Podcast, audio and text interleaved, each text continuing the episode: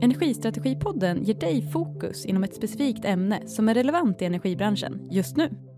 Tack så hemskt mycket för att du kunde ta dig tid för det här samtalet, Rebecka. Ja, men absolut. Kul att ha dig med på Energistrategipodden. Ja, tack så mycket för inbjudan. Vad jobbar du med? Kan du berätta lite vem du är och, och vad du jobbar med?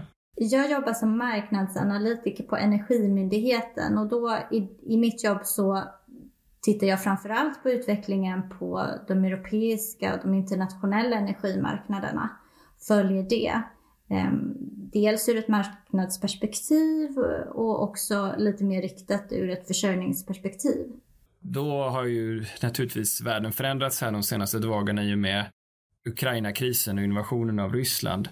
Ehm, ja. Vad är Europas eh, beroende av rysk olja och gas? Hur ser det ut? Ja, men det är stort. Eh, omkring 40 procent av naturgasimporten kommer från Ryssland. Eh, kanske ungefär 27 procent av oljan kommer från Ryssland. Eh, så att det, det är stort. Det finns andra leverantörer också, eh, men de är enskilt mycket mindre. Så även nu under 2021 till exempel när vi har minskat Eh, när importen från Ryssland har minskat något till exempel så utgör de fortfarande eh, en klar majoritet av eh, leveranserna. Och det är något man har varit medveten om länge och försökt adressera inom EU i olika, med olika intensitet i, i omgångar. Ja, eh, den här tydliga nedgången vi har sett i kol i Europa, har det också inneburit ett ökat beroende av gas? Ja, men det har det gjort. Eh, naturgasanvändningen har ju ökat just för att dels dels har den inhemska produktionen i Europa gått ner, vilket har gjort att man har eh, blivit mer importberoende. Men sen har man också försökt fasa ut kolet, vilket har gjort att man har tagit in naturgas istället. Uh, så att det, finns absolut en koppling där. Så på sätt och vis har den omställningen vi har påbörjat gjort oss än mer beroende av Ryssland de senaste, den senaste tiden? Ja, det kan man säga. Och eh, du nämnde här alternativen till Ryssland? Eh, för det är ju någonting man naturligtvis tänker på. Finns det någon möjlighet för dem att öka nu Norge import av LNG? Hur ser det ut? Det finns ju andra leverantörer och som har, också har ökat. Eh, Norge har till exempel ökat sina leveranser. Men eh, som jag sa innan, Ryssland står för en så klar majoritet av leveranserna att de andra leverantörerna eh, är så pass små enskilt att det, det, är positivt om de kan öka, men de är redan ganska välanvända, eller vad man ska säga. Det finns en, en tydlig begränsning där hur mycket mm. mer som kan komma från den sidan. På LNG så har Europa också ökat sin import av LNG, sin användning av LNG väldigt mycket nu under, under 2021. Men där finns också kapacitetsbegränsningar i hur utvecklad LNG-infrastrukturen är i Europa. Det finns också kapacitetsbegränsningar i leveranserna. Mycket av den LNG som vi har fått nu har kommit från USA Eh, men många andra LNG-leverantörer, Australien, Qatar till exempel, de levererar på långsiktiga kontrakt där deras produktion egentligen redan är uppköpt långt i förväg. Och det som EU har gjort är att man har varit ute hos de här olika producenterna och försökt liksom säga att om, om det, det blir en riktigt jobbig situation kan ni skicka mer till oss? Och svaret då har varit att framförallt så behöver vi försöka liksom göra kontraktsbyten då. Eh, till exempel Japan säger att vi har köpt LNG, vi kan vara snälla och skicka det till er istället om ni skulle behövas. Så att man har försökt liksom byta lite eh, med andra köpare av LNG. Eh, men mycket av LNG-kapaciteten globalt sett är liksom redan uppbokad. Och i vilket fall som helst, så om jag förstår det rätt, så de här 40 procenten eh, som består av rysk gas, det går inte att ersätta med, med de här kontrakten? Inte helt och fullt. Det som EU har sagt nu och det som EU signalerar det är att på kort sikt så klarar vi oss i Europa. Även om Ryssland stoppar all, all, alla gasleveranser så klarar vi oss. Vi kan ta från våra lager, eh, vi kan ta LNG, vi kan ta från andra leverantörer. På längre sikt om, om det här avbrottet kvarstår under hela året till exempel, då tror jag att EU kommer få svårt att ersätta leveranserna som skulle ha kommit från Ryssland. Då kommer man eh, ha svårt att bygga upp de europeiska lagren inför nästa vintersäsong till exempel. Då riskerar man ju att man går in även i nästa vintersäsong med låga lager och höga priser. Vilka länder i Europa är det som är mest beroende av rysk gas?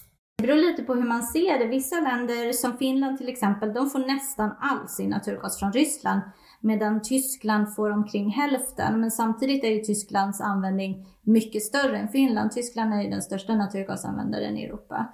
Eh, men även Italien, Polen, Slovakien är eh, länder som använder ganska mycket naturgas och får mycket naturgas från Ryssland. Frankrike får också en, en stor del av naturgasen från Ryssland. Vad används eh, naturgasen till primärt? Jag, kan, jag minns faktiskt inte den exakta fördelningen, men en stor, andel, en stor del går ju in i kraftproduktionen. Jag tror att ungefär 20 procent av den europeiska kraftproduktionen eh, görs från naturgas. I vissa länder så har man ju också uppvärmningen. Framförallt kanske i södra Europa, även i Storbritannien så har man ju uppvärmningen kopplat till naturgas. Eh, sen är industrier eh, mer eller mindre beroende av naturgas i Europa. Det är väldigt många industrier som använder naturgas och vissa är ju väldigt beroende av naturgas för sina processer. Så det här, även att man säger att sanktionerna kommer inte eh, slå direkt mot energiexporten, vilket är positivt ur liksom försörjningsperspektivet. Samtidigt så kommer ju energianvändningen säkert påverkas indirekt av att man får massa följdeffekter på den ryska exporten inom andra sektorer och den ryska handeln eh, på andra områden så att säga. Så vad tror du vi kan förvänta oss av elpriset framöver? Ja, med ett, med ett högt eh, naturgaspris så kommer det stärka elpriset. Sen Sen finns det många andra faktorer som också påverkar elpriset, men på kontinenten så, så det går liksom inte att komma ifrån att kopplingen mellan el och naturgas är väldigt stark. Hur, hur kommer det sig att eh, kopplingen mellan elpriserna mellan Sveriges SE4 och SE3 har blivit allt starkare knuten till Europa? Det är för att man har eh, Alltså de här kapacitetsbegränsningarna, överföringsbegränsningarna som finns från norr till söder gör att ehm, de södra elområdena blir mer, blir mer utsatta för de kontinentala priserna och det är det vi ser. Tidigare har vi inte riktigt sett det på samma sätt. Och det beror också lite på de inhemska förutsättningarna i Sverige, överföringsmöjligheter och, och annat. Eh, men också utvecklingen i Norge, Finland till exempel, som ju är viktiga export och importländer av el för Sverige. Eh, men just för de södra elområdena så finns det en tydligare koppling till det kontinentala elpriset. Säg att den här konflikten skulle bli långvarig och i alla fall fortgå över nästa driftsäsong. Eh, finns det någonting Sverige skulle kunna göra för att minska riskexponeringen mot eventuellt eh, höga priser eller en energikris på kontinenten? Jag tror att det man, det man behöver göra i, i Sverige, men framförallt kanske i Europa där, och, och, Sverige som en del av EU, att man behöver diversifiera. Det är det man har försökt göra nu lite krisartat eller akutartat, att man försöker diversifiera. Men Eh, att man gör det eh, mer långsiktigt. Eh, men på kort sikt så kan det bli ett, eh, ett stramt utbud även det kommande året kanske. Vi har ju kärnkraft till exempel som stänger ner i Tyskland. Vi har om Nord Stream 2 rörledningen inte kommer online, nu är den pausad.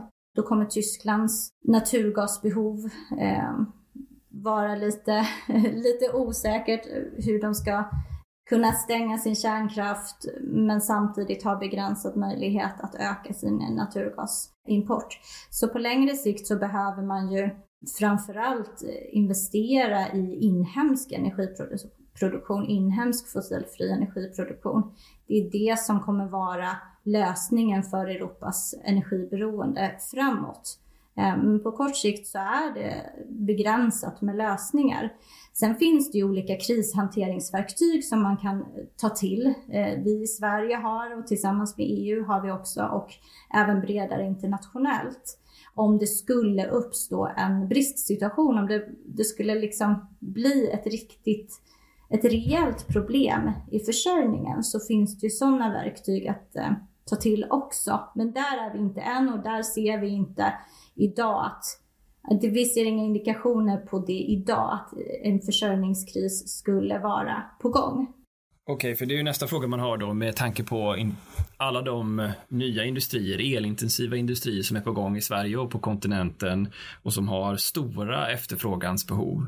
Skulle det här kunna medföra att sånt får skjutas på framtiden av ren tillförselproblem? Idag ser vi inte att det skulle vara så. Det är klart att om Europa skulle ha svårt att eh, försörja försörja sig med energi under en lång tid framöver, eh, då är det klart att det kan bli problem att genomföra omställningen och genomföra den elektrifieringen som som finns i planen så att säga.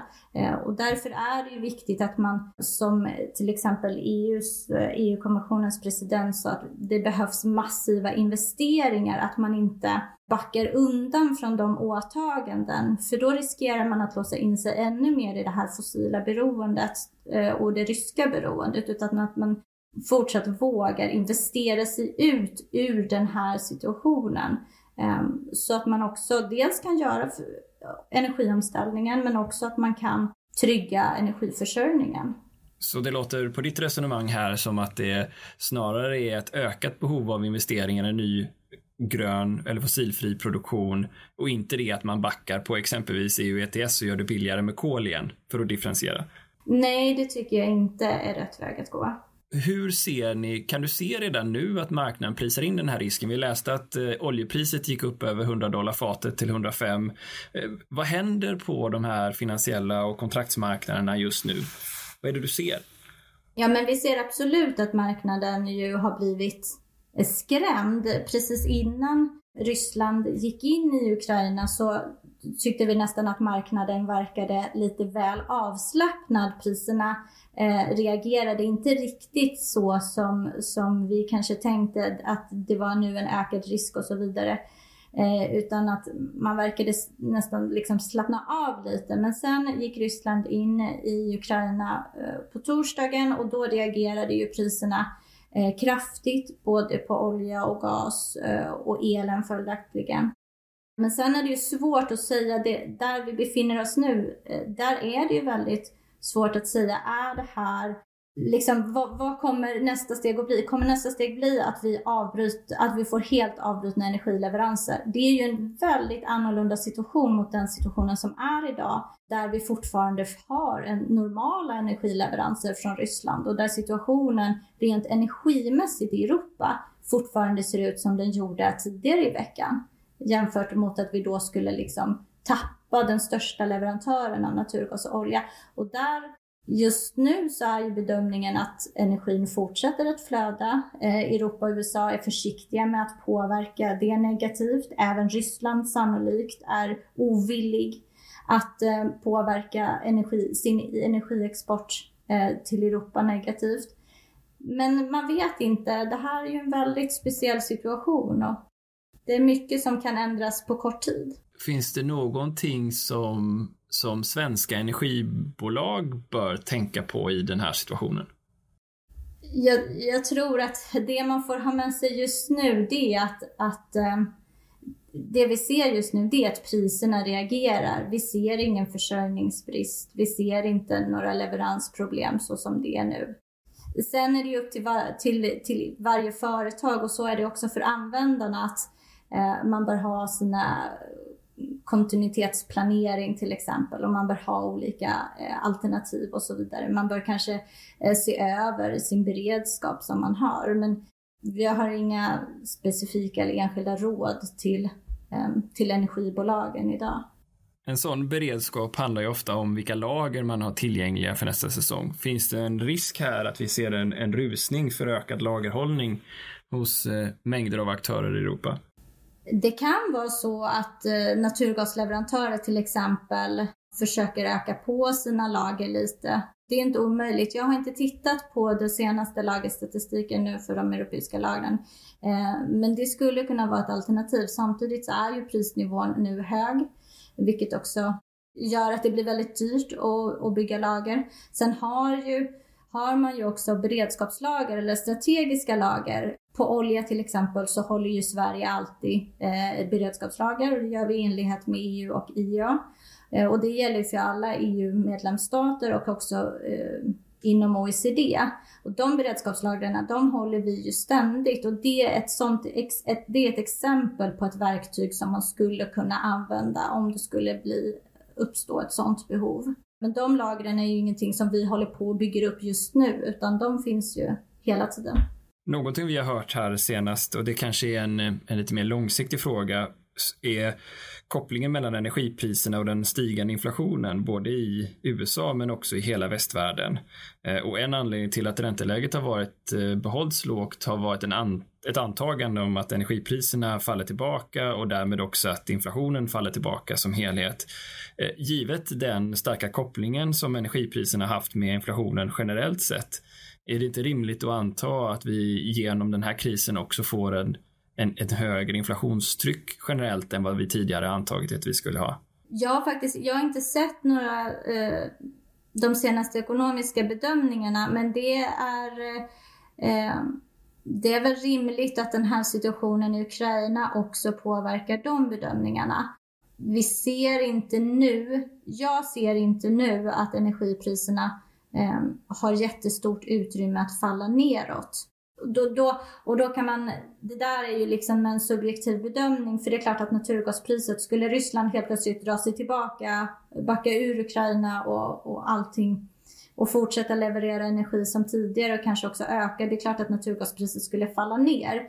Men vi är fortfarande i en situation i Europa och internationellt att vi har låga lager, vi har andra produktionsbegränsningar eh, som gör att priserna kan liksom, de kommer inte falla tillbaka hur långt som helst utan jag tror fortfarande att eh, priserna på naturgas och olja kommer hålla sig på en relativt hög nivå. eh, Eh, under en tid framöver just för att man behöver bygga upp de globala lagren. Eh, man behöver fortfarande återhämta sig ekonomiskt. Den processen fort, fortlöper ju liksom. Och man har fortfarande vissa produktionsbegränsningar för vissa energislag vilket i grunden stöttar energipriserna utöver den här situationen som är nu i Ukraina. Men i huvudsak väldigt mycket kopplat nu då till hur Rysslands agerande i Ukraina blir och hur det utvecklas över tid.